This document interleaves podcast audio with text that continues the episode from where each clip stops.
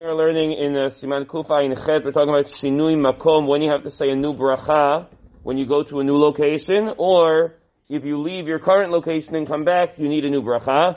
Effectively, for all practical purposes, this only applies to fruits, vegetables, and drinks, meaning things that the bracha achrona would have been borei nefashot.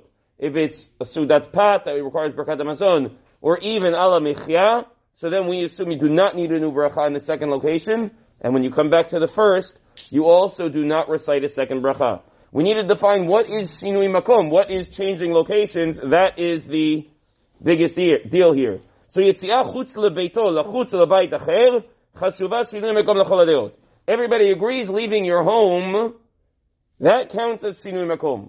Leaving your home. And now, again, only to those types of things. But what, you're leaving your home for what? Someone came to the door, asked for tzedakah, you stepped out for a moment, you gave him tzedakah, you came back in. They delivered a package, you went outside to get it and brought back in? Or no, someone came to the door, you went outside, you had a whole conversation, you're talking to them, you walk over to the car, you say, hi, how you do it? What exactly is it? So now there's a machloket. If it's only for a short period of time, נחלקו בה הפוסקים.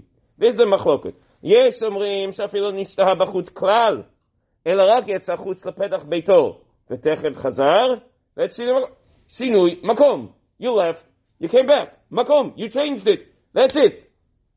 However, no, no, no, no, no. There are others who say, look, why shinui makom? Because you left. When you leave, it's as if you're this, you're separating yourself from the previous meal. So you need to have like a hesechadat. You have to move on to a different type of an activity. If you shift your attention to a different activity and you completely forget that you have the activity inside, so that would be considered to be a shinui makom. He writes the halacha,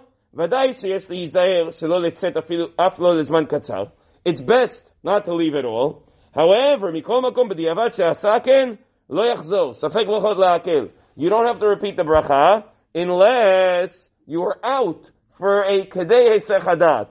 Meaning, if you're still, if you know you're still in the middle, you're in the middle. Someone came to the door. You so you, you asked for tzedakah. You gave him tzedakah. You went to get the you went to you know get the mail. Someone they dropped off a package, something like that. That would be considered. You're in the middle. You're still holding the cup. You, you know you still have the napkin in your shirt. you you know you're in the middle of the meal.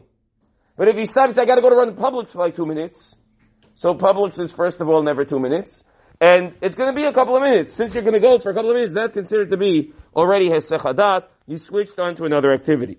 In the footnote, he points out, you know, sometimes in like, uh, in wedding halls, you remember what they used to be like, right? So sometimes they have, you have to walk outside to go from one area to the next area to the next area. That's just how it's built. There's the, there's a room here and the room there. That's all considered to be part of the same meal. You know, you're not, the fact that you stepped outside doesn't change anything. That's the area where they have the hors d'oeuvres, that's where they have the bar. That's all considered not to be a sechadat. It's all part of the same meal, so long as it's all part of the same idea again, you're not Hesechadat, then you do not need a separate bracha.